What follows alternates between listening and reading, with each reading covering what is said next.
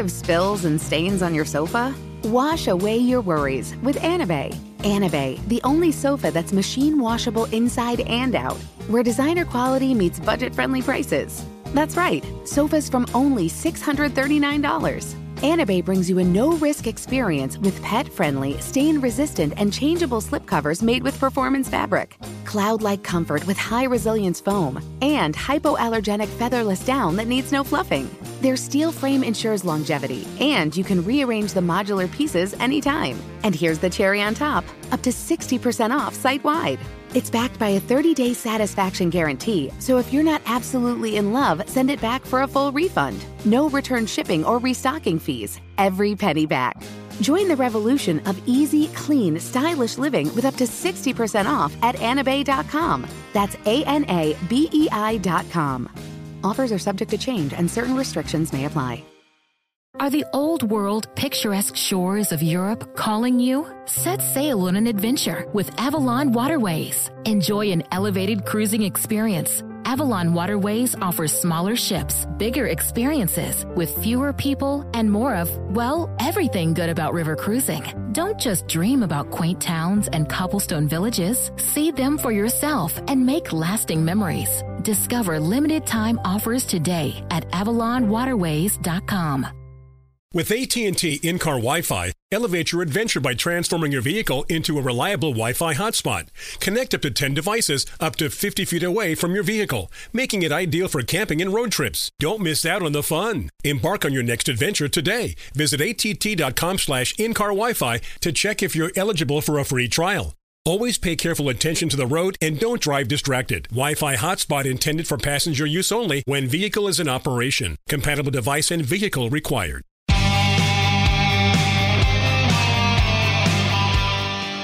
Hey, everybody, welcome to Battleground Podcast. Today we have an incredible, incredible guest. His name is Mark Caskey. Mark is the CEO of Steel Nation. He started that company with 6,000 bucks in his pocket and a spare bedroom. And over the last 15 years, he's grown it to almost $350 million in sales. Um, he's a leader on all fronts. I mean, we talked about you know what it was like starting a company the fear that maybe ran through his heart when he was investing that investing that money in the first phases of steel nation. Obviously we talked about the importance of energy and american energy independence energy dominance i know i talk about this issue a lot but it's so so important i think it's the most important issue that we face today because it's woven into every fabric of life. You like the lights on in the restaurant that you're at, you like cheap energy bills, you like filling up your car and not spending a lot of money. Um, it's all tied into the energy industry. You like having a strong America. You like our enemies being weak. you like America having the biggest, baddest military on the block. It's all tied in to our energy industry. And Mark, what I like about Mark is that we live at a time where the biggest titans in the industry, Shell, Chevron, BP, they have all the money in the world to take the fight to the radical left on these issues, who would, by the way, ho- completely dismantle our energy industry and lower the quality of life here in America for basically everybody but all of the companies that have the ability to take the fight to them and shape a national narr- a national narrative that is positive about energy. They don't they don't fight back. It's like they appease every step of the way. They feed the crocodile expecting to survive, but the reality is they're just going to be eaten last. And so Mark is a warrior. He takes the fight to these people every single day, uh, not emotionally, but fact based arguments. And so he's a leader, he's an entrepreneur, he's a warrior. His company, Steel Nation, is incredible. So without further ado, I really, really hope you enjoy my conversation with Mark. And as always, like if you like this show, you like what you see, you like what you hear, please subscribe, whether it's on Rumble, YouTube, or wherever you listen to podcasts. Leave a review as well. I mean, all of these things help us grow, and it helps us with the algorithm on YouTube, Rumble, and Apple Podcasts, and, and places like that. So, um, as always, thank you for listening. Hope you enjoy my interview with Mark. Take care.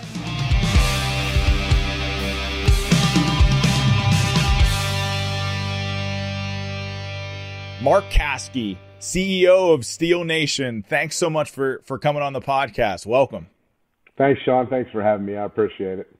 So you are a, a, a pretty remarkable guy. You know, as anybody that follows me knows, uh, I am I am a a warrior for the oil and gas industry, and and not just because not just because I think it's important to be energy independent, because but because I think it ties in to every facet of what it means to be an American. It lifts up the middle class. It's good for our economy. It's good for national security. It creates jobs, especially in a place like Pennsylvania. But but one of the things that frustrates me, and we talked a little bit about this before um, going live, is that you have all of these companies that that have all the resources in the world that just use the left's talking points and these climate activists talking points, and they don't actually move the ball down the field but you're not like that. You're a fighter, and in this this space desperately needs fighters. Mark, that's that's a hell of a compliment. I appreciate it, Sean. Uh, you know, I'm I'm self-employed. I started Steel Nation. We just celebrated our 15 year anniversary. Um, I come from a coal background. I'm a Pittsburgh guy. Um, I, I, just had an interview the other day uh, with with uh, Mary Beth Cerrucci, and I kind of told her the same story. You know, in 1980, the steel mills collapsed. I come from a long line lineage of steel workers, first to go to college. Um, I was out there. There was nothing for me to do in the steel industry. Um, uh, you know, m- most of my family moved away. I'm the only one of six kids left here in Pittsburgh uh, for that reason. Uh, they all went. To, mo- most of them went to, went south for for better jobs and, and better pay. Um, I got into the energy business 25, 30 years ago, building coal prep plants all through Appalachia, uh, K- Kentucky, Pennsylvania, Ohio, West Virginia, Ohio, Montana, Wyoming. Um, when when President Obama was elected in 08, he ran on the fact that we're going to shut down coal and we're going to clean up clean up America and clean up the air and things like that. And and I saw that I saw the writing on the wall. Um, I started Steel Nation in 2008. It was the middle of a, a horrible recession. Um, in June 8th of 08, um, you know, I had six thousand dollars, a spare bedroom. Uh, that was about it. Um, and and I started this thing, and I knew I had to find a, a, a new way to do it. And I learned the first fracked well is eight miles from my house here in Kansas, right around Canonsburg, Pennsylvania. Um, I knew there had to be something out there for me to do, and I did. But I've had two, two strikes against us. You know, steel being imploded. Uh, and it was a man-made problem. You know, we gave it all away to China, we gave it away to Russia, India, um, you know, these second and third world countries because they don't have the pollution laws that we do. Certainly, certainly, steel could have done a lot better, and we do. We still manufacture in America. It's a lot cleaner than it was back in in 1980. Um, but I saw steel decimated. I saw Pittsburgh decimated. Uh, what was once the the most livable place to to live after you know winning four Super Bowls in the 70s. You know, it's, it's a great town, and it was that that whooshing sound, that swooshing sound that uh, that Bill Clinton used to talk about, you know, the the NAFTA, you know, all all the jobs going down south, going far south into South America. Uh, but Pittsburgh was decimated in the early '80s. It was a sad place to be. I ended up moving away as well. Spent some time in California, um, San Francisco of all places, and uh, you know, but I came back to Pittsburgh. My parents were here. They they they were getting old, needed some help. Um, so you know, the second strike, seeing two strikes against coal and it just decimated.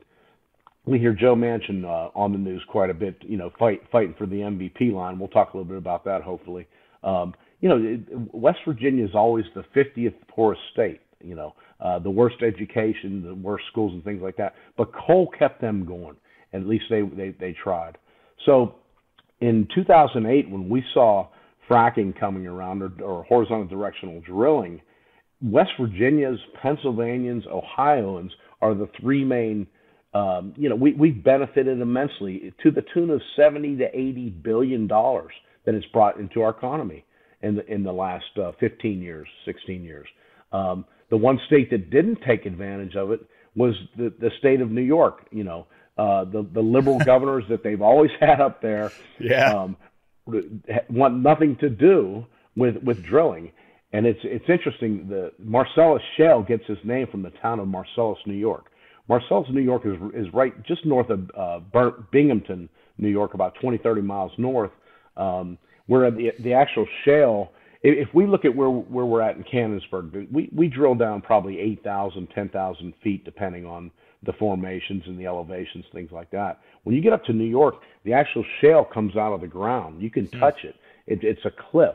You know, it's uh, it's under all the streams.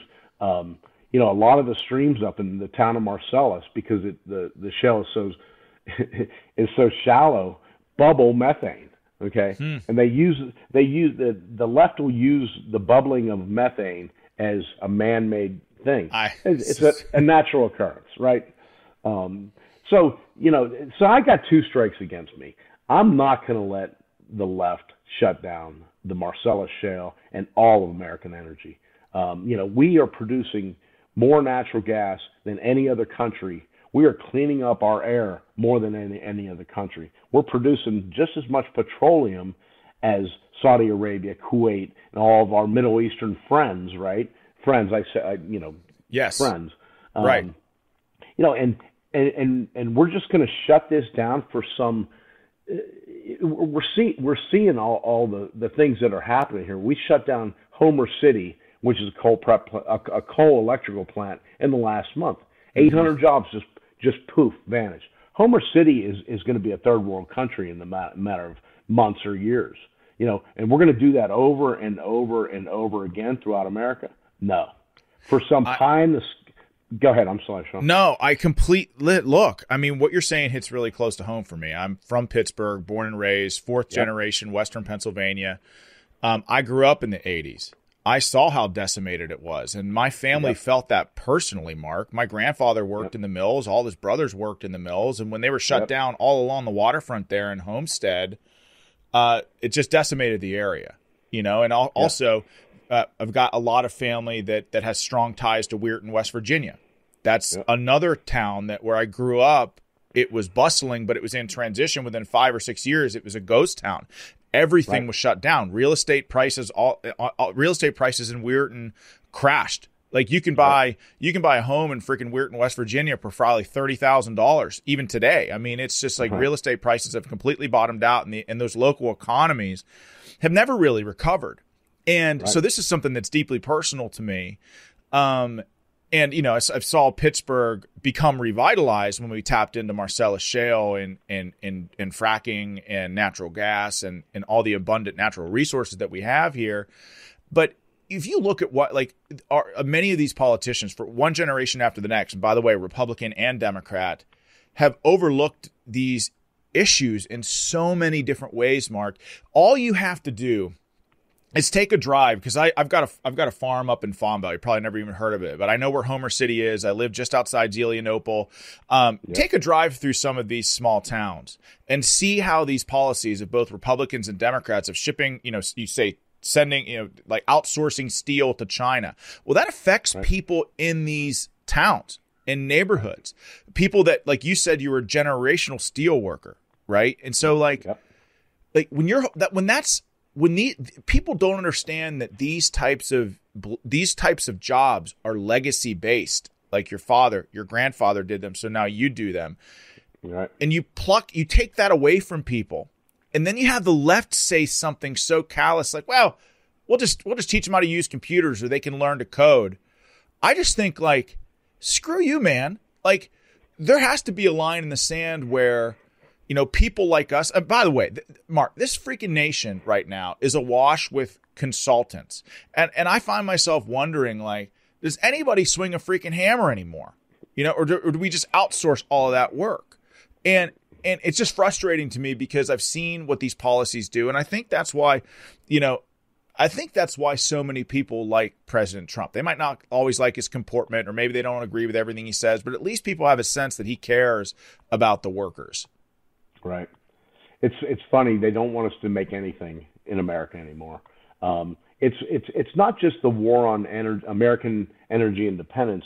It's the war on capitalism, and it's exactly. not just here in America. It's all over. Let, let, let's face it. Most of South America has gone socialist. Most of Europe is socialist now. Most of Asia is socialist. Uh, our, our neighbors to the north uh, are, are pretty much socialist and have been for, for quite some time you know, if a real world world example is, is Nucor Steel, which is number two. Cliffs is number one, Indian owned, by the way, um, up all through Toledo, Cleveland, uh, you know, the Great Lakes area. Mm-hmm. Uh, but New Nucor out of Charlotte, North Carolina, put themselves on the map 40 years ago, um, and they use a lot of recycled steel. We we we end up buying a lot of Nucor steel as well. Nucor looked at Ohio, West Virginia, and, and Pennsylvania. They wanted to be right where you were talking about, with all the barges in Homestead, um, uh, Senator Fetterman's old area. What what better place to put a, a, a steel mill? Totally. You know, in in Braddock, Pennsylvania, yep. or, or totally. across the river. All these brownfields that were used for coal uh, or for use for steel making that have barge facilities. Absolutely. You know, we have all this infrastructure in Pittsburgh that that we could still use. Okay, and I'll, I'll get back to that infrastructure in a little bit here, but it, we didn't have a chance. Okay, we have RGGI, RGGI threatening our doorstep, which is the regional greenhouse gas emission. Okay, that's in every state around us, including Virginia, Maryland, um, all all the left left leaning states, all the way up to New England, New Hampshire, New York, all the way down. Um, RGGI, it's in the courts right now in Pennsylvania. Um, it, will probably come out of the courts by the fall. I'm I'm, I'm thinking. Uh, Shapiro, we're, we're not sure if Governor Shapiro is going to support it or not. But it's interesting that Governor Shapiro included $600 million from Reggie.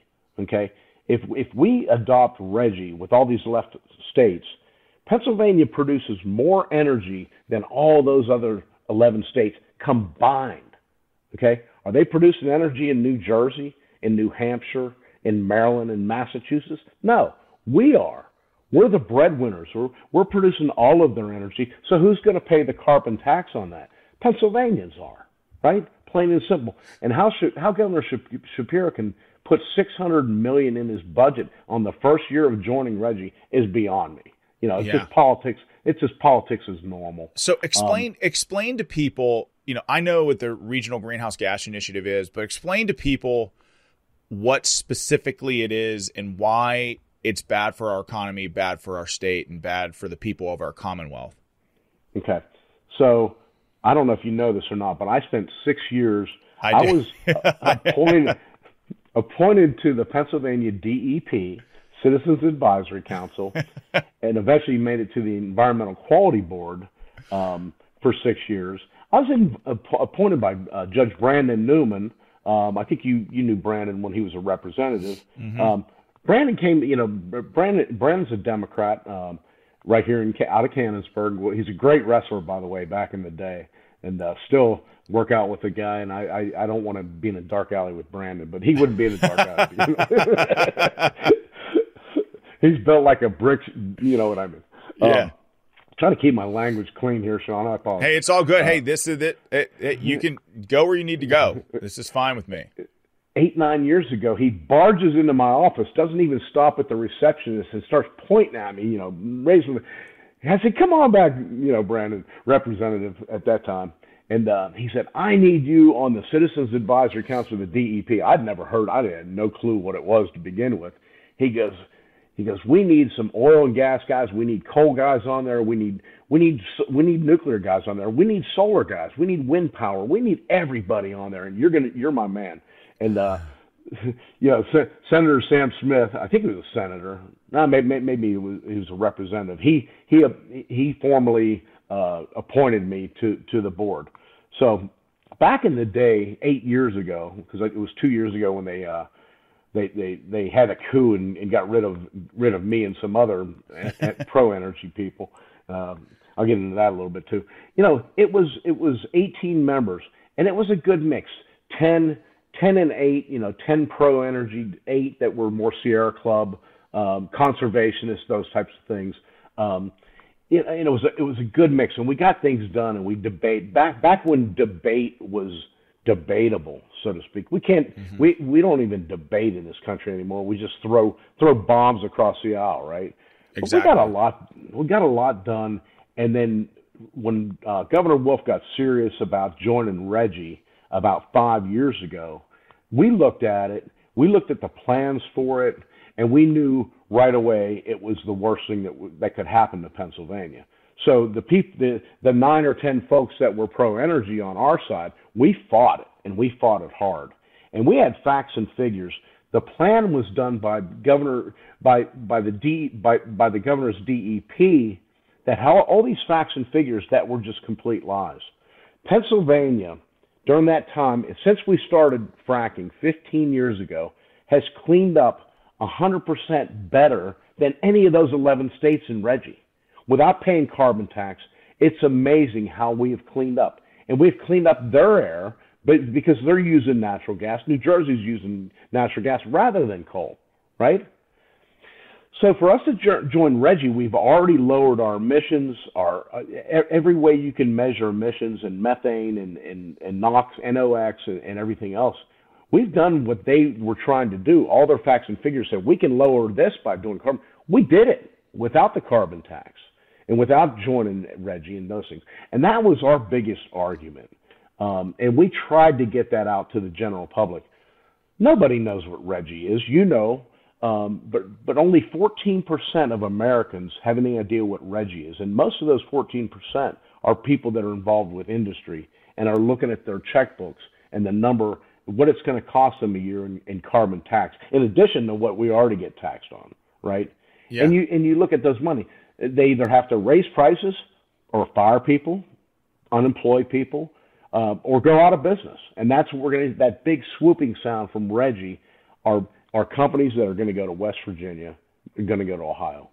That's exactly right. I mean, you, you right now, like there was just a story on on Fox News uh, the other day about you know 66% of America is at risk for rolling blackouts, like California. I mean, that is completely unacceptable. And it's also dangerous. I mean, you look what happened in Texas when their grid was overwhelmed and, and people, like 700 people, froze to death down there because of an over reliance on you know, an over reliance on solar and, and, and wind and whatever other bullshit that they're using down there.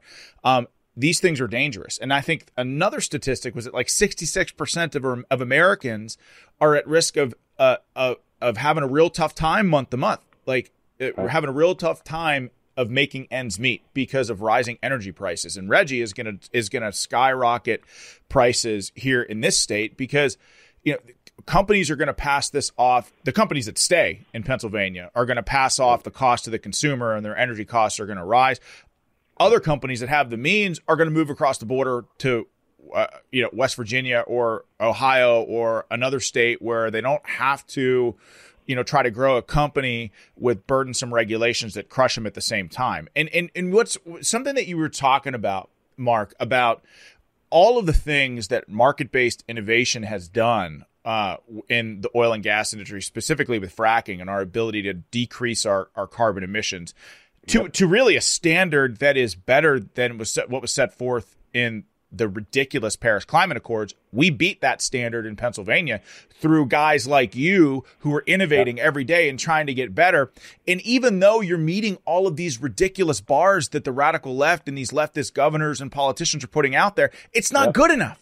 And that's how that's how I know that it's not about conservation. It's not about the environment. It's not about climate change. It's about crushing the energy industry because to crush the energy industry is to crush people's freedom.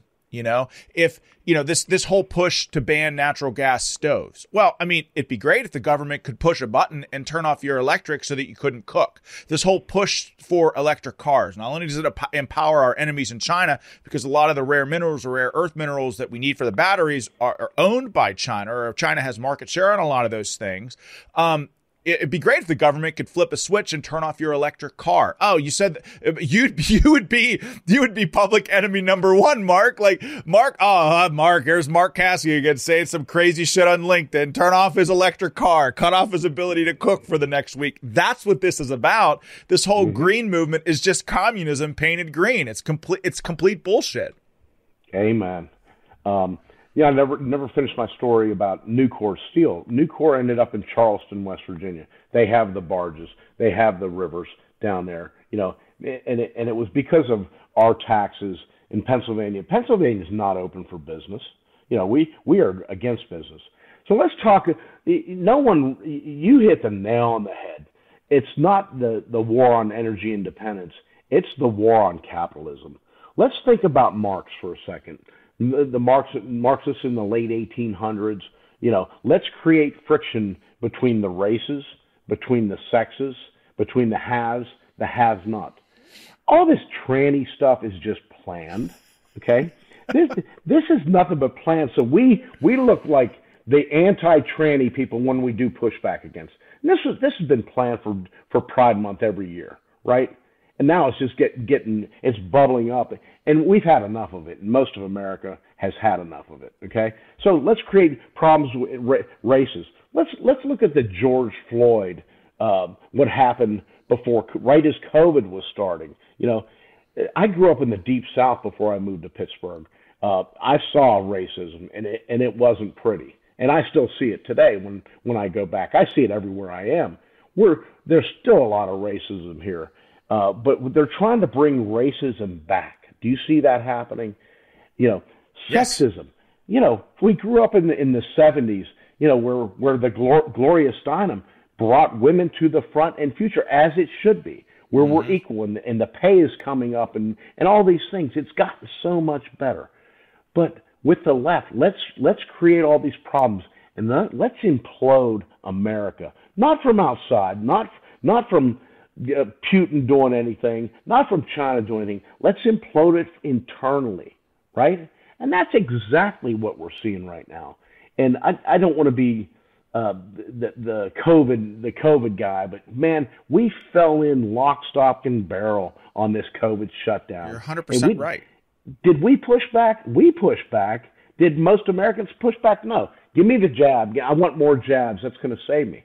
You know. And then so, so COVID even acted as a separation of of the vaxxers and the non-vaxxers. You know, so we continue to the left continues to create these problems. The sexes, the the haves, the have-nots. It's breaking down America as we know it. Yeah, and they're I mean, using energy completely. as an excuse. I mean, you're completely right. I mean, what's been I always say that you know when you see these companies and they're so we're awash with them today, Mark. These companies that say diversity is our strength. That it's like it frustrates me because a guy uh, having been in the military myself and served with people of every color, race, creed, religion, like none of that right. shit mattered to us. Like we were all Americans at our core fighting yep. for for one mission. We all loved yep. each other and it didn't matter. Yep. Um, so when people say and companies say diversity is our strength, it's not necessarily true because it's only part of the story. What what our greatest strength in this country is and always has been is our ability to, our ability to unify beyond those differences. And as you said, I grew, you know, I grew up in, like I said, in the '80s, where we were taught in social studies class that America is great because we're a melting pot. We take what's amazing about all of these other cultures and we bring them here, and we don't discard the differences, but those people yep. become Americans, and that has shifted. And and and right. and part of this is part of my issue with Republicans who are just you know, oh, all, all, I care about is low taxes and small government. And by the way, that stuff is very, very important. But mm-hmm. Republicans or the, the right has seeded all of these little cultural fights that at the time were little, but have gr- have grown into huge fires today. We seeded we seeded Hollywood. We seeded the entertainment industry. We seeded our schools. We seeded the media. Uh, all of these small cultural fights like for the past 20 years, we gave them right. to the left and didn't engage on that front because all we cared about was small government and low taxes, which again is important, but we're seeing this play out in real time now where the left tries to divide us among all of our many differences because if we're fighting amongst each other, uh, we're not paying attention to the horribly in- irresponsible policies that they're implementing, like you said, which is Reggie, which will absolutely crush this state um, and, and crush the people, uh, by the way, on both sides of the aisle. In fact, it will disproportionately affect lower income people because, you know, if energy prices go up, it's not the top 1% that are going to have problem putting food on the table for their families or filling up their car or heating their home. It's going to be the people that make the least and right. they're the ones that are going to be affected. So that's why I always think that there's like a there's a moral component to this argument as well. Um and I Mark, I got to ask you tell me about how a guy like you who's a generational steel worker goes from that to becoming an entrepreneur with the first college educated in your family, I think you said. Yes. Becoming an entrepreneur and building coal-fired plants. How how do you go from, you know, steel worker to entrepreneur? Um, you get fired from every job I ever had. um, you know, I, I try That's an my, amazing answer. That's a great answer. It's it's God's honest truth. I, I've I've been fired for you know my first job in high school was Brookside Lumber in Bethel Park, and um, you know the customer's always right until you get that one customer that I I had to prove he was wrong, and I was fired that day after five years of, uh, of working there. Now I I I, I try to keep my ego intact, but I have a lot of good ideas, and I I, I, I try to look at the world um, from a lot of. I, I try to look at it from the left, from the right, and and and I try to look at business the same way, Sean.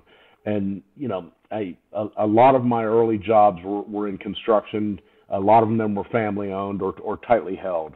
Um, and you know, my my big question would always, why are we doing it this way? And the answer was, well, we've been doing this this way since 1952 or 1940, you know, however long this company's been in business.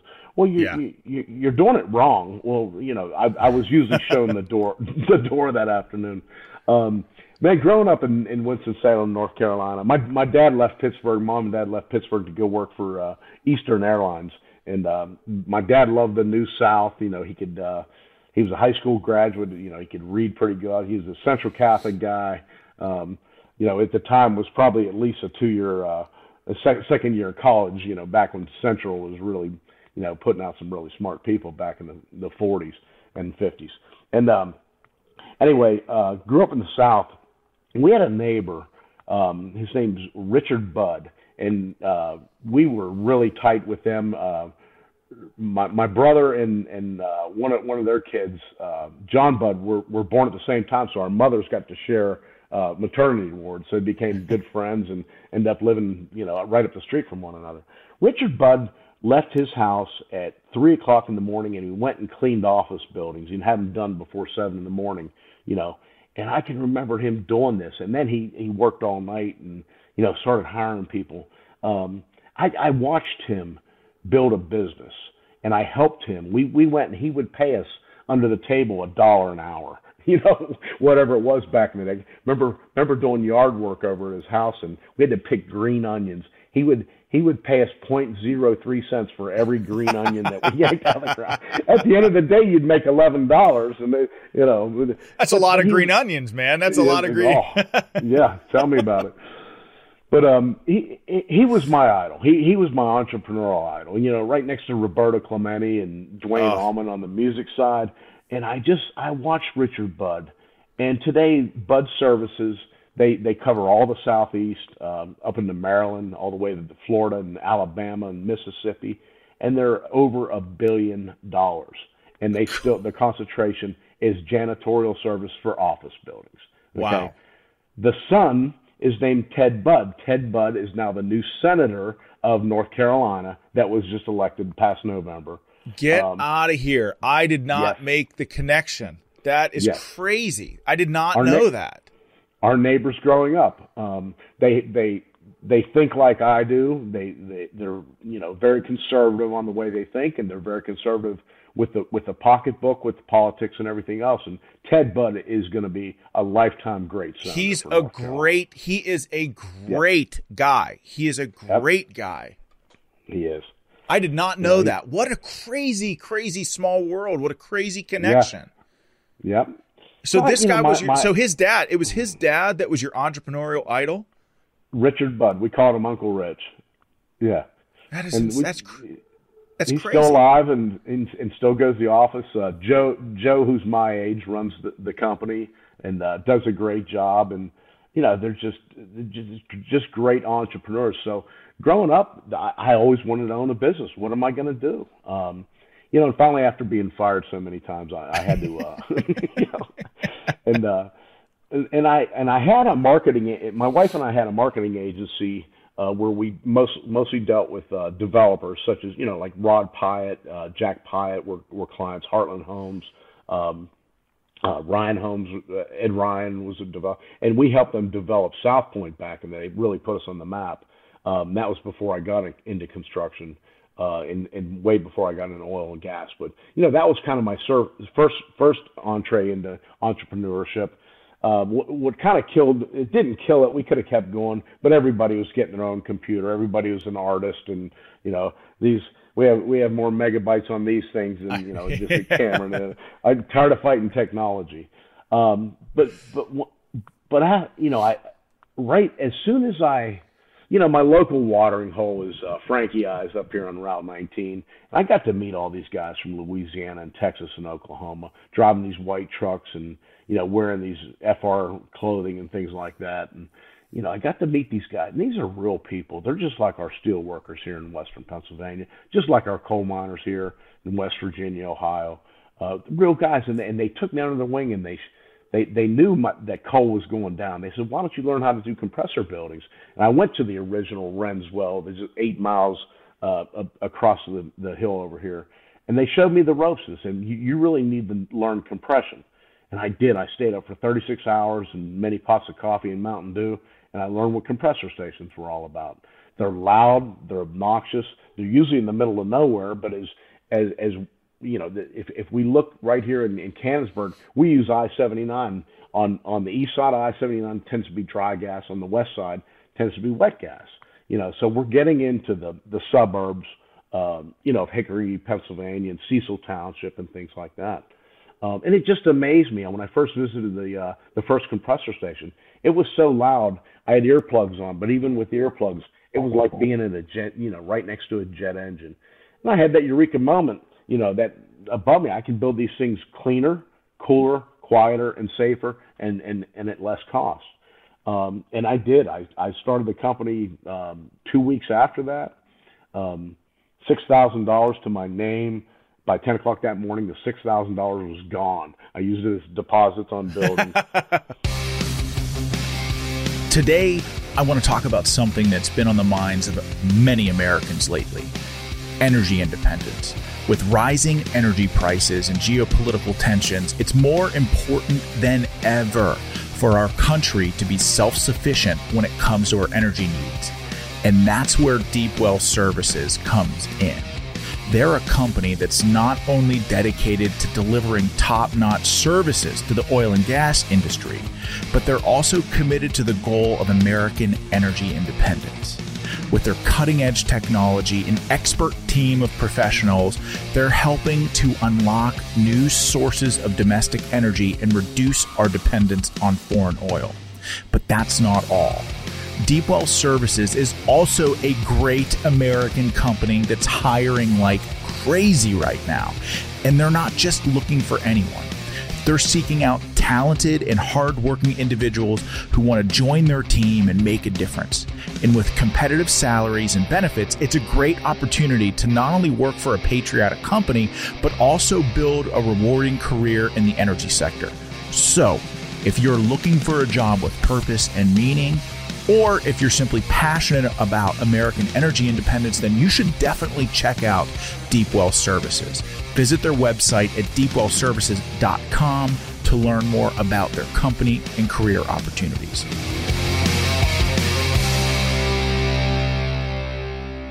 What, what was going through your mind? I mean, so put us in your shoes there because uh, so many of the people that that tune into us are, are entrepreneurs, leaders themselves in different industries, yep. and also worker. I mean, we've got a, a national audience, but take us to that moment where you are looking at that six thousand dollars in your bank account and thinking like, what are you thinking? Like if you spend like because it's not. Oh, it is so difficult living paycheck to paycheck and not knowing what the next month looks like, and you're taking that six thousand dollars and you're investing it into an idea that you I, I got to believe at the time, Mark, you didn't you you there's no guarantees in in life, especially right. in business. Yep. So what were you thinking? So two things. Um, number one, I knew that this oil and gas was going to the the Marcellus the the Marcellus miracle is what I call it, Sean. I knew it was going to take off. We had the infrastructure here to do it. We, you know, whether it was God or Mother Nature, put this under our feet millions of years ago. The the beauty of the Marcellus Shale is so much shallower to drill into. We don't have to go down 20,000 feet. We can go 6,000. As we get more closer to Marcellus, New York, it comes out, the shale comes out of the ground. So there's wells up in Tioga County, Susquehanna, um, you know, that, that are less than a thousand feet. Um, it, it's hard to do the horizontal drilling at less than a thousand feet, but it's it's a lot cheaper than going down twenty thousand feet or, or even ten. So I knew that there was there was only two competitors. They were both out of Houston, and they'd been in business since the 1950s. Um, and I still compete against them to today. But I knew that we could be with my plant. Um, I was affiliated with a plant here in Ambridge that is, it, unfortunately, it burned down about five years ago, um, out of business. You know, a couple hundred people lost their jobs. I knew that the plant um, that I was in steel buildings already for a couple, quite a few years before that. I knew our plant could service them. I knew that I could sell it. I knew that we could do it cheaper, safer, quieter, cooler, and all, and all the other. There was another thing that I had in my back pocket is when I the, company I worked for before. Um, I, I had worked for about a year on Warner Robins Air Force Base down in, in Warner Robins, Georgia. Okay, this is a huge plant, um, 400,000 feet. The planes came in uh, you'll you'll know some of this. The planes every so many cycles have to be rebuilt, so you have to tear down the whole plane, take the uh, all the skin off it. So they were redoing all the you know the jet engine, everything that went into the fighter jets, the the, the bigger the, the cargo planes, stuff like that. I had a real good idea. I was about to land that, and that was a that was a 2.6 million dollar company or um, project. I'm sorry. I knew that was going to come in, so that made that six thousand uh, not as risky, and I had a, but it was still a premonition. It could have gone wrong, but we within three months uh, in September of that year, we did get this 2.6 million dollar contract to build that. So that I had that in my back pocket. So, so were you already ready to go, Mark? You already had the employees, the equipment, things that you needed to make that happen. No. so how did you so, so how did you scale up so quickly to get it done? You know, that that spare bedroom was the best friend I had, Sean. I could I could start working at five and you know work until ten at night, um, you know, and, and going to meet c- customers. But I knew enough people in the business that I had worked with in my previous job to join. You know, I had enough steel erectors, I had enough concrete people. I knew a lot of electrical companies here that were dying to get in this business as well. Um, you know, somebody told me, and, and it might have been uh, Richard Budd from Budd Services you know, don't go into business with other people. And I didn't for many years. Uh, now I have a partner uh, in the last three years. His name's Mark Dooley. Um, be, because he's such a good president. He's the president of Steel Nation now. I'm the CEO and founder because he gets to do all the the, the the the work with the banks and the human resources and things like that that I'm not very good at. I'm I'm good at selling and des- I des- d- design 2,500 buildings and I can sell ice to Eskimos, but uh, not really good at, at debits and credits and human resources and ESG. Not to say that we're not ESG, but it's just not my bailiwick. Hey, every every every every why guy needs a how guy, you know? Yeah, yeah, exactly. It sounds you know, like he's your how guy. Yeah, he Dooley Doles does a great job as his, as his nickname, but uh, I, I just knew. Yeah, as an entrepreneur, you know when things are going to go. Um, the, if if you look back to 08, the rest of the country was, you know, the the, the Shearson Lehmans and you know the other banks were just imploding upon itself. Wall Street was was imploding. Uh, people were losing their houses. They're, they had these ridiculous mortgages. Um, you know, all the things that, that were happening in the recession of 07, 08 it was scary times, and I had to do it because um, I, I had no job to, to go to. I had to create this thing. Um, you know, and uh, it, as, as an entrepreneur, you ha- you have to believe in yourself. It's similar to military. Uh, you have to believe in your pl- platoon. My eventual team that I did build, uh, build. Um, you know, the, all the subcontractors that I had, li- I had lined all the subcontractors up before I even incorporated. They were on board, and all Pittsburgh companies um, just just like just like we are, you know, centered here. Now they travel with us. You know, they're out in uh, and you just finished up a job in Utah. Uh, have a, a bunch of them up in northern Pennsylvania right now, a bunch in Ohio, a bunch in West Virginia. Um, Ohio, big time. We're doing all kind of work over towards Cincinnati. Uh, it's it's for oil and gas, but it's distribution. It's not the compressor stations that we're used to. You know, it's uh, but uh, yeah, the, the the the teammates that that we teamed up with 15 years ago, we still work together and see each other all the time. No. I and, mean, and, and, uh, so you you built so you you built this company, Steel Nation, six thousand bucks to your name and a spare bedroom to over three hundred million dollars in sales and two thousand five hundred oil and gas projects completed. I mean that's yeah. in fifteen years to today, right? F- today's your fifteen year anniversary. Yeah, push pushing three fifty um three three hundred fifty million, which you know, which is incredible when I when I do the math, you know. Um, Looking our, back, our, what do you what do you think about that? Those last fifteen years, you ever think that it, well, it sounded like you had a, an idea that uh, the direction that the oil and gas industry was going with Marcellus Shale, but do you ever think that it would be 350 million, pushing 350 million in sales? Do you ever think that would be your future? I I thought it'd be higher than that by now. Um, um, I, I thought I really thought that we would we would go overseas. We're not ready to do that yet. The overseas markets in in oil and gas are are very tricky. Um, uh, we're going to keep we're going to keep it domestic for for for a while. Uh, there's no reason we can't get down to South America.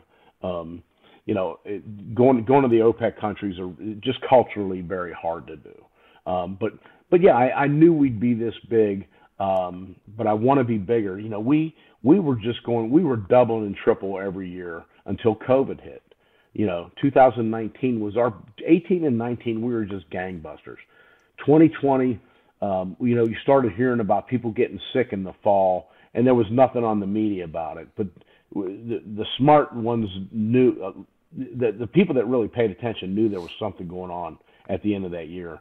And by January, um, we we definitely knew. You know, I I I had COVID. I've never been. Uh, I'm very proud that I've never been jabbed.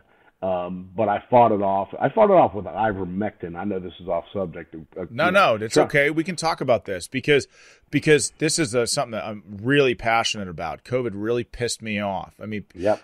like we we actually had you said people listen to the government here, and and it's so true. It, it, but the way that we responded to COVID has shaken my faith in government in the way I'd never thought possible. These we're talking about our government locked people's private businesses down, locked people yep. in their homes, forced them to mask up, knowing, knowing. And I know that there was a lot of unknown, especially at the beginning of the pandemic, and I get that. But like there there were studies out there that cloth masking was not effective. There were studies mm-hmm. out there that said lockdowns would not work. Yet they still locked us in our homes and right. they closed people's private businesses. I mean, like th- this is how I was running for Congress during all of this. It, it was not. Right. It was like real difficult to, you know, run a campaign when everything is shut down. Um, right. But nonetheless, I was still getting calls every day from businesses saying like, "This is how I make my living. I can't." Like you think about like a hairdresser or something with a small hair salon. I mean, these yep. people were these people were crushed. That was their that was the only way that they could make a living, and our government callously shut them down. Like it's insane. And and and not only that, like people were accepting people were accepting their loved ones dying alone. I mean, yo, yeah. you weren't allowed to even go say goodbye to your loved one because of COVID. I mean, yep. I'm sorry. I'm sorry. It just and and that now we find out like all of this stuff continues to come out. I mean, I was one of the first people in January of 2020 to say, "Wait a second there is a COVID research virology, like weaponized COVID research lab in Wuhan, and we're saying this thing came from a, a wet market. Are you freaking kidding me? Like, the, I'm not saying that the Chinese like weaponized it on purpose, but maybe there was a leak. I mean, maybe it got out in another way. Are, are, are, we are we too smart to use common sense? And I was called a crazy conspiracy theorist. And look, now you have all these vaccine experts like this Dr. Hotez guy who was refusing to debate Robert Kennedy Jr. on Joe Rogan. Now we find out that now he had connections uh, and along with the NIH to the Wuhan Virology Clinic, along with Anthony Fauci. These were the people that were pushing the policies on us all in the first place oh my god this is this is something that i could go on about all day. These people are corrupt liars that hurt this country and we should never ever ever give them amnesty. It just it makes me so upset. And to hear that you're affected by covid as well here you are growing like gangbusters and 18 19 and 20 happens and you know just like everybody else it, it covid. Well you're not going to say it so i'm going to say it. Uh, it wasn't just china. It was the united states Okay. Absolutely. Let's be, yeah. Let's be clear on that. This is going to take 20 or 30 years to come out. It's coming out right now, right? It's it's Moderna. It's all the big. That's exactly it's, right. It's, it's it's Russia was involved, France was involved, Germany was involved. This is a worldwide thing to shut us down, you know. And it, it, it's the movement towards the left. What better ways can we check on these people? We're going to shut them down and let's see if they obey. And we did. And that's what's scary about the people that obeyed. Um, what you know on on that subject, it's scary to me. The health, the doctors knew. Okay. Oh, um, same. The doc, the doctors agree. knew that that that these jabs were ineffective. They knew that uh, they knew that ivermectin that the dose that I took. Uh, you know, I had five horse had five horses then. We went down. You have a tube. It looks like a caulking gun. Okay, a tube about a foot long and it's for a 2,000 pound horse and it has all these lines in it, you know, and you cut it like a, a stick of butter, right? I said, well, I'm 215 pounds and I'm going to just take this much of ivermectin, and my wife's going to take this much, and my kids are going to take this, and grandma's going to take it too. And we all did. And we came, it was the worst 18 hours of my life, but we, we were great two days later. Uh, then went and, and got, you know, tested again. It was gone, you know, and the, so if I go back to 2018, 19, we're doing 40, 40, 44 million a year. When COVID came in, all the oil and gas shut down. We we were essential workers. Um, thanks thanks to some of my local reps that got got all of our our companies uh, as essential. But we went down to less than 15 million for the two COVID years, 20 and 21. We're going bang, gangbusters right now. All all those jobs that were shut down are now coming back. Um, we built the MVP in 2018 and 2019, the Mountain Valley Pipeline. Mm-hmm. There's, you know, with the EQT being from Pittsburgh, the three stations that we built were Bradshaw, Harris, and uh, Bradshaw, Harris, and Stall. Bradshaw, Harris, and Stallworth. Those were the three MVPs. The fourth one is supposed to be called Lambert, and, and when they, you know, these these are the Steeler MVPs, which is a great story. You know, we built those four years ago, and the left has been fighting us for for for more than that for ten years now. Finally, we're going to get this thing done this fall, if come hell or high water, unless something crazy happens. But you know, Manchin has has movement forward.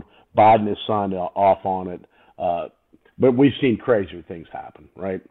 Yeah. Um, well, I mean, what's crazy about it is that pipelines are by far uh, the safest way to transport this stuff. So what the left would rather have you driving on roads or trains, uh, which is far more dangerous um, and far more. It's far worse for the environment to do it that way. So again, if the left cared about the environment that they would want the pipeline technology. Anybody that's toured some of these pipeline facilities, which I have, I mean, some of these pipelines, like some of these pipelines like have a zero ethane or methane tolerance. Like they've got sensors on every so far in these pipelines that can detect just the smallest bit of methane, and these companies have quick reaction forces to get out there and stop it. And yep. I mean, these places, like I mean, if people watch Star Trek or Star Wars, they're like a they're like a damn space shuttle. They're so advanced. Yet right. the, the left, like these purple haired grad students that are out there waving around these climate change signs that don't know a damn thing about oil and natural gas, the, te- the technology involved to keep it safe. They've never been out to a site. They don't care about the environment. You know who does care about the environment? The oil and gas workers and the people that are out there working those sites every day because they live in those communities. Of course, they care about the environment, you know? Yet we're at war with these great patriots that make our quality of life better. People like you, Mark, and in your company and your workers, they make this country better. Like you go to the bar at night, you go to a restaurant, like the lights are on in that bar because of the work that you and, and your people are doing. Yet the left is trying to shut that down and they're using bullshit talking points and, and climate propaganda and climate change. And by the way, they've been wrong for the last 50 years. It was global cooling, then global warming, and now it's climate change. And now it's like it's like they've been wrong on every major prediction. So why do we keep I know that uh, this is a rhetorical question for you because you're at war with these idiots every day, but why do we continue to listen to these people? Like it's just it's mind-blowing to me. The left spent 9 billion dollars last year on fighting oil and gas. Wow, okay?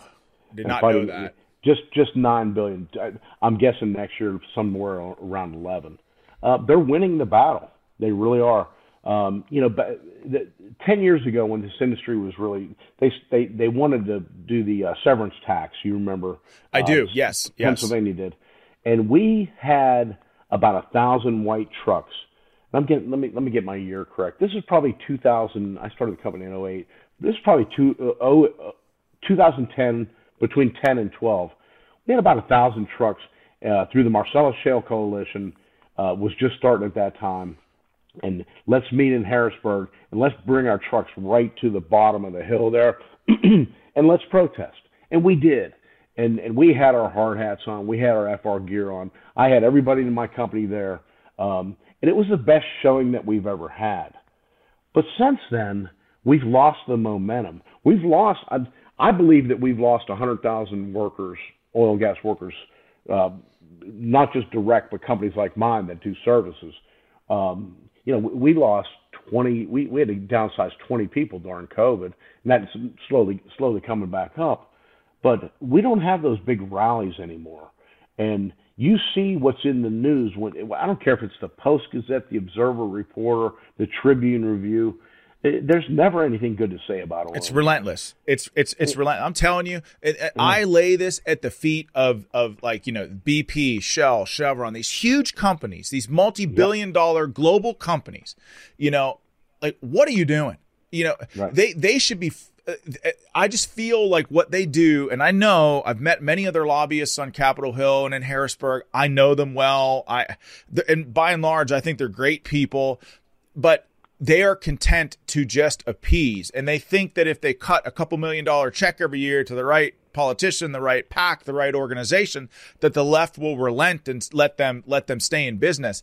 The end state goal is shutting them all down, no matter how much money that they give them.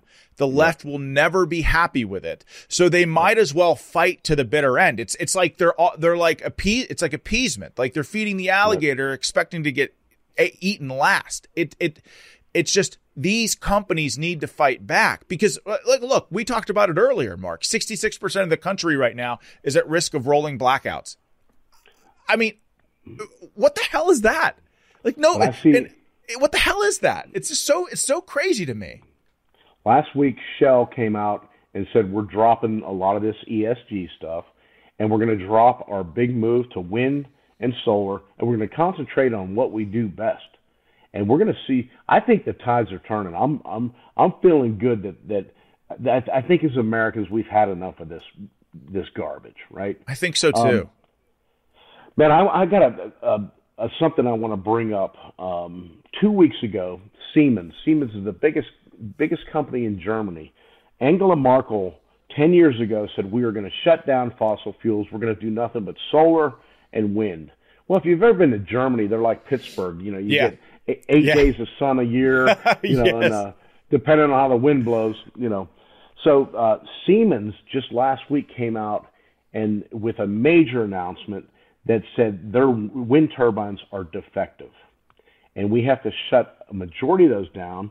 And everything that we have on order right now is not going to be done for years. Okay, this is wow. the biggest private company in Europe that has a major default on these wind things this past so we had that last week. What did we hear Monday morning? Morning that Lordstown Electrical EVs is shutting down. Oh, it's went out of business. Yeah, yeah, is in bankruptcy. How many how many hundreds of millions, if not billions, has put back into that? If everybody remembers, that's where the GM plant was, just north of Youngstown on the turn, Ohio Turnpike. That we would always back in the day we would set our uh, set our uh, tachometer, uh, set to see how long this plant was. It was 1.2 miles long, okay, and just as deep. And and who who's the majority shareholder of that? Chinese company, okay. So Lordstown is is now out. Um, and, and, by the way, how many uh, taxpayer dollars? How many subsidies did they get oh. on the backs of the American taxpayer? Now they're out of business, and so the it's these subsidies that make it difficult for private businesses like yours to compete with them because it's not a level playing field. So when you hear these politicians out there using these talking points about crony capitalism and subsidies for, you know, renewables, green energy, wind, and solar. This is what they mean. They're taking money out of your paycheck and they're giving it to these green companies that go out of business. But you know who gets rich? All the people who own them. And in this case, it's the Chinese. It's a Chinese yeah. parent company. Yeah. Let's face it, China, China started investing in rare earth mines 30, 40 years ago, all through South America, all hmm. through Africa, all through Asia you know, we have very few rare earths here. We haven't we we have a moratorium on rare earths mining uh, that that Mr. Biden just put in, I believe, two three months ago. Where's all those rare earths going to be mined? China owns those mines, as you know, child labor, slave labor, and and all the rest. And you need all those. We don't have them here to, to make the panels. We can't make the panels here in America. They have to be. China has it locked up, and we're gonna we're gonna spend trillions trillions and trillions and trillions helping China out.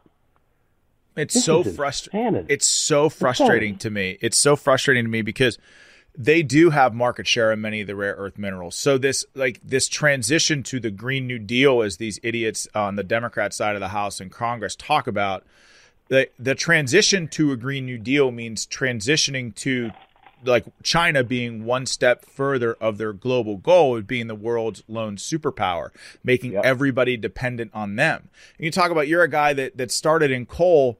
And I know a lot of the like a lot of folks in, in Western Pennsylvania and in Pennsylvania, like Cliff Forrest is one of them, is a coal guy.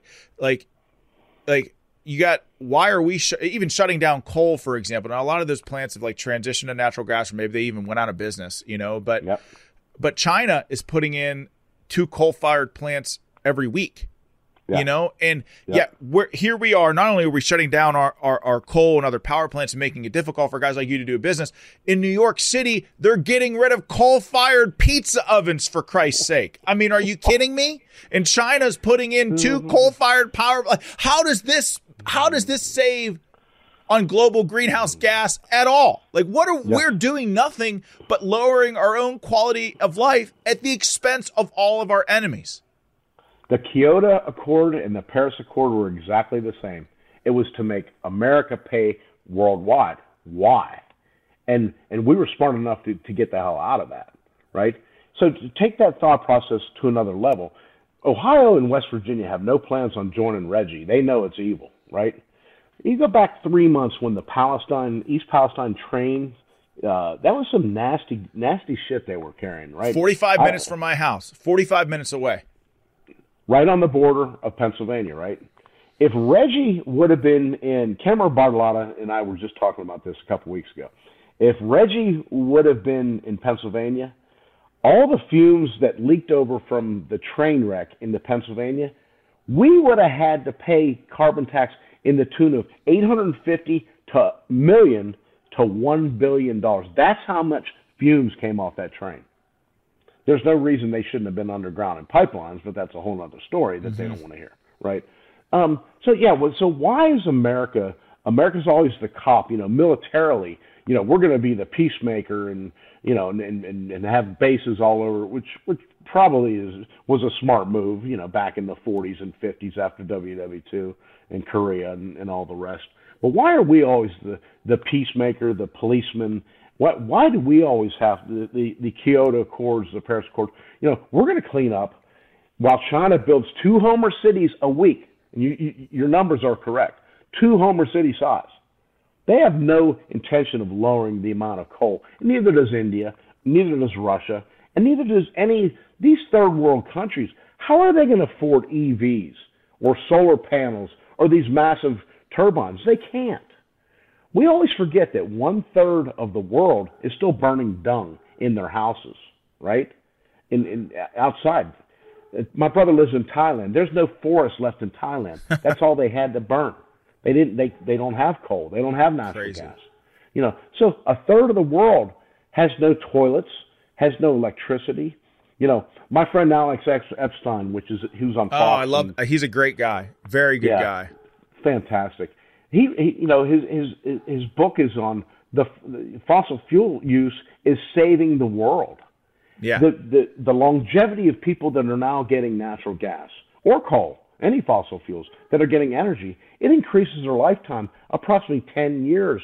Right now, in today's that that's a lot of years. If you're if you're looking at the difference between last year, I didn't have any any energy, and this year I do. Boom, 10 year improvement in your lifetime. Your quality of life, the the maternity, uh, you know, everything goes up. It, it, this is modern America. What are we like? You said 66 modern America, modern world. Okay, the Jetsons as we were kids in the 60s watching this stuff, flying around in little cars. We're there. we're there, and they're going to take our energy off of us. Where 66% of Americans aren't going to be able to to get it. Maybe this summer, maybe this fall, in the into the wintertime when we're when it gets cold. Think think about how cold it has been in the last three months, right? We have this we have these fires. You you, you smell you smell that smell this morning, yes, Sean? Yeah, yes. It didn't smell like like wood burning. It to me it smelled like the old sulfur that you'd smell in the mills were were booming in the 70s. And maybe this is a conspiratorial theory of me.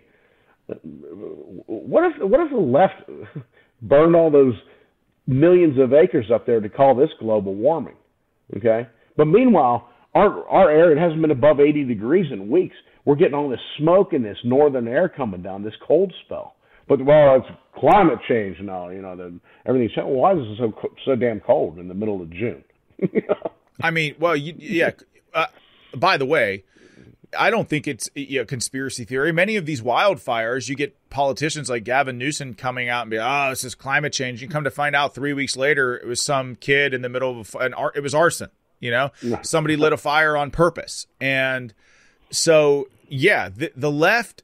None of this is beyond the left. I mean, this is what they do, and whether it's with you know, the Black Lives Matter or Antifa riots, you know, all of, of 2020, you know, starting these fires and then blaming them on climate change. This is what the left does. And why I think we live at such a dangerous time is that the media, we don't have a real media in this country that that actually reports the facts and calls them out. If if we did, they wouldn't be able to have freedom of maneuver like this uh you know on the on the political battlefield so to speak in America. And and so, you know, I've kept you for like over an hour and I, am grateful for your time. But let me ask you this, Mark. What, what do we have to do? Like, what are the next, what's the next phase of the operation to push back against these crazy people? So, me and uh, a guy named John Gallo and, uh, and now Brian Lynn um, and, and uh, uh, Matt Leeper, the four of us so far, and Sonia Gonzalez, she, she works for EQT. We have started uh, the American Oil and Gas Alliance. Okay. Um, I think I think you're familiar with a little bit. Yes. Uh, from from some, you know, we we have many many alliances uh, or, or, similar organizations, an alphabet soup of organizations. I'm a member of all of them, all of them, from the Marcellus Co- Shale Coalition, APA, AAD. They're all great organizations, you know, and we all have my my little band, uh, my southern rock band, and I don't know if you can see my, my home studio here. I was having having trouble with my internet at, at Southpointe, so my home studio. You know, we we played at uh, the Marianna Sportsman's Club. It was a trout fishing tournament. It raised tens of thousands for charity. You know, those types of things for the American Petro- American Petroleum Association, which is real heavy right here. Um, but again, a lot of those are more involved in raising money for, for charity and those type of scholarships and things, which are all great things. But they don't really fight back like we want to fight back. We want to be on uh, we want to be on Fox News. We want to be on CNN. You know, we want to talk facts and figures. Um, I, I just wrote down something this morning. You know, the impact fees, uh, Pennsylvania impact fees, Act 13, if you remember uh, your time. You know, this past year set a record uh, for all of Pennsylvania, the impact fees uh, were 298 million dollars, pushing 300 million. Last year it was 278,000. Washington County, where I sit right now, was the biggest beneficiary at 9.1 million. Susquehanna County was right below that, 8.9. Um, to date, to date, in in the last 10 years uh, since it was installed, so totally paid by oil and gas companies. 2.5 billion total. Billion to Pennsylvania. number one, where's all this money going, right? you know, yeah. Where's my, yeah, right. where's Washington County, my nine, or 9.1 million going? You know, um, it, it, there's a lot of, we're losing on the, in the media, but there's a lot of great stories to tell, like I just said there. There's a lot of money involved. Um, we make a lot of money at Steel Nation. We, we, we charge a lot more than we would in general construction building a house because there's a lot of safety in, involved in, in those types of things. And, you know, uh, all this protocol that we have to follow costs a lot of money. Um, we have a great story to tell. Um, when I when I was on the Pennsylvania DEP, I would tell that story all the time. Um, and and but I'm usually preaching to the choir, kind of like you and I are right now, you mm-hmm. know. But we need to get out and and and onto CNN and and in front of the left. Um, you know, th- this this this hair that I that I wear there has has a couple different different different meanings. Um, number one, my wife told me to grow it, and the wife always wins anything. Right? So, yes, I agree. Good decision. Good decision there. This is a funny thing. Seven years ago, I'm playing at a local local roadhouse, and uh, I get off stage, and my wife had a couple glasses of wine. She goes, "You look like a cop up there." I said, well, some of my best friends are cops. You know, yeah. clean, clean cut. You know, we work out together at the gym. She goes, no, if you're gonna if you're gonna play guitar, you got to have some hair. I said, okay, I'll grow the hair. But uh, what the hair does as well, it allows me to do a little bit of infiltration into the far left eco terrorists. Okay, and I've done it twice. Um, and they accept me with open arms. And, uh, because you got long hair, you yeah. look like a hippie or something. Uh, wear my Grateful Dead shirt, and I fit yeah. right in. You know? um, so, you, you, know, I I try to talk to the far left on this. Uh, unfortunately, it, it, they're not be you can't talk to them. It's like a religion so, to them. That's why I call it the International Church of Climate Change. They're all they're all religious zealots about this stuff. They, they, it's crazy. I take them to oil and gas sites. I show them, you know, the the DEP's right over here, you know, in their truck taking notes. The the federal EPA's over here taking notes. The fish Fish and Game Commission when we're up north, we're you know the and the and, and all these different divisions are walking. We're the cleanest energy known to man. Nuclear may be a little bit cleaner, but the three the three bad publicity since you know the early 19 late, late 70s, early early 90s started with Three Mile Island, Chernobyl, and yes. then the Fukushima one. We're yes. never going to build another plant. Uh, the last one's being built right now in Georgia. It's a small plant. We might see some miniature uh, nuclear plants, but uh, media-wise, you know, nuclear will never build another plant. So what's our alternative? Is, is our alternative covering up two thirds of America with solar panels and, and these ugly windmills that I don't know if you, you ever travel on the turnpike. It never seems like the the, the windmills. Are they, really never work. They never, never they never work. and you know what they say? Planned maintenance. Planned maintenance. Oh, great! The wind the windmills are going to end up like Pennsylvania roads, for Christ's sake. That's going to be te- yeah. who. That's terrible. Maybe maybe they work. Uh, you know, well, look look what's happening in the ocean now. The all the right whales are turning up dead on the uh, on the beaches of Martha's Vineyard with all these I rich know. people. They they hate it. You know, not in my backyard, right? Can you imagine um, buying an oceanfront house for probably ten million dollars or something like that, and then these government idiots putting a bunch of windmills out there in the ocean? Can you can you imagine? I couldn't how, imagine. No. I mean, if they how does that make the environment look better? How is that right. cleaner? How is drilling for or mining for rare earth minerals better for the earth? If people, that's why it keeps coming back to this. But if they cared about that at all, they would totally embrace natural gas. They would totally embrace fracking. Or my buddy's twenty thousand dollar trailer camp, you know, that sits on a beautiful, you know, off of ninety nine near State College. That he had the, the the nicest view in the history, and and now it's just covered with praying mantises that are you know, maybe spinning, maybe probably not. You know, um, we're losing the war, but we th- thanks to people like you um, and, and a lot of these other associations, Americans for Prosperity. I was interviewed by them last week. It was fantastic. Um, we need to fight back, and, and we need to be realist about this. Uh, my my buddy John Gallo always says we don't we don't need to get off on these political tangents, which we tend to. You know, we know let's just fight fight fire with fire and use facts and figures and really do. And look look at the carbon that we've cleaned up and the methane that we've cleaned up. You know, I can you know my eight years or my my yeah my six years on the uh, the DEP. We always gave uh, the, the the public speaking format for the first 10 minutes. Anybody could sign up to public speak. Well, it was always the Sierra Club and Earth Justice and you know environmental justice warriors and and, uh, and all that. And they would they would point to me because they and they knew I was the oil and gas guy, and they said, "You're the biggest producer of methane in Pennsylvania." You know, I, I had a little cheat sheet, and I'd pull out my facts and figures, and I'd say, do you know what the biggest polluter of methane is? You know, in the in the world, they say frackers. Your frackers are evil. No, actually, it's volc- underground fissures in the earth and volcanoes underwater the oceans are the biggest releasers of methane. And you can't compare any the, the the amounts of methane that Mother Nature releases, whether it's up in Marcellus, New York, with a, a bubbling brook or whether it's um, you know Old Faithful that every 13 minutes goes off and people take pictures of their families, you know, out in Yellowstone, and that's methane. Methane naturally releases, uh, you know, uh, through the ground in fissures and cracks and canyons and volcanoes and everywhere else. When you when you look at man-made, that you know. The man-made is really landfills. Number one, that we're starting to pull methane off there, which is good. Uh, we're doing a big plant out out the uh, out by the Greater Pittsburgh Airport right now. Um, you know, so it's it's all these facts and figures. We fight back. We the the the Mother Nature takes care of the first eleven. We're not till number twelve when we get in into landfills. And let's not even go down about cow farts, you know. And you know, I'm still going to eat meat. yeah, well, that's that's all.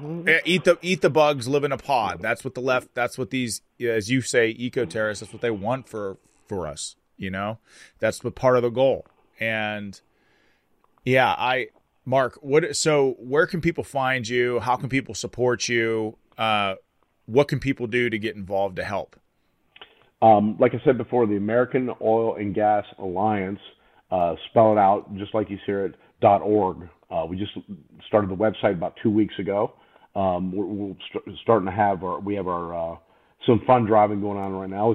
some some really good sponsors we're about to announce uh, in the coming after after July Fourth holiday. Uh, that's where mainly find us right there. Uh, but all the organizations that are out there are worthy. You know, support them, become a member. If you work in the industry, speak up, speak to your neighbors, speak to your pastors. You know, you, you know the people that you go to church with um, that you go to school with and and talk about these things and let's debate it. Let's we've we've lost the ability to to debate. You know, we I, I make fun of how Parliament works in in uh, in England and in Canada, but my God, can they they debate where we can't? You know, mm-hmm. we just we just point fingers. You know, at AOC and her crowd, and they point it right back to you know us hardcore you know conservatives. Uh, let's debate these things. Let's let's look at facts and figures. Let's look at where the greening of America is is doing nothing nothing such. You know, uh, we need more energy than we've ever needed. Um, these third world countries, a third of the world doesn't have energy. They're going to need electricity, and it's not going to be the EV electricity. They're they're going to burn coal for this. Let's do it right. Hey, we do everything right. We're we're the cleanest burners of coal. We're the best nuclear designers out there. Uh, natural gas by far. You know, they're they're talking about Russian natural natural gas. Russia's natural gas has nothing.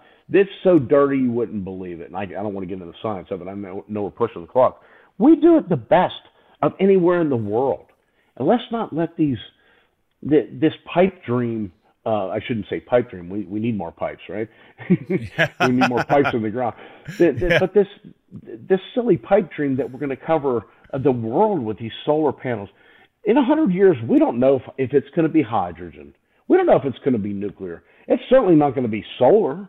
You know, uh, we, we don't know what's going to be out there in 100 years. And to shut down the economic miracle of the Marcellus and Utica Shale for, for Pennsylvania's, Ohio's, West Virginia mainly, and to shut down petroleum for this entire country, energy, to, to go to some far fetched uh, pipe dream is ridiculous. We need all fight back on it. well said. God, we'll end it there, man. I mean, I completely agree with you. Uh, Mark, I think you're awesome. You're a warrior. Uh, Mark Caskey, CEO of Steel Nation. Six thousand dollars in your bank account and a spare bedroom to oh, pushing three hundred and fifty million dollars in sales in fifteen years, man. Like you're you're a leader. Uh, you're the exactly the kind of person that we like to have on on this on this show on this podcast. So I'm very very grateful for your time. Um, thanks for joining us, and we'd love to have you back at some point. And I'll see you see you soon. We got to meet in we met in person when you were running, but it was yeah. so fast. So I'll see you soon for for lunch. Yep, you got it. Beers on me.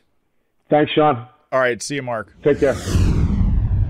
Okay, everybody, that was it. That was Mark Caskey, CEO of Steel Nation.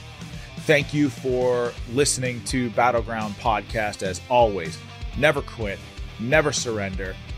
Thank you so much for listening. God bless you all, and God bless this exceptional country that we call home. Take care.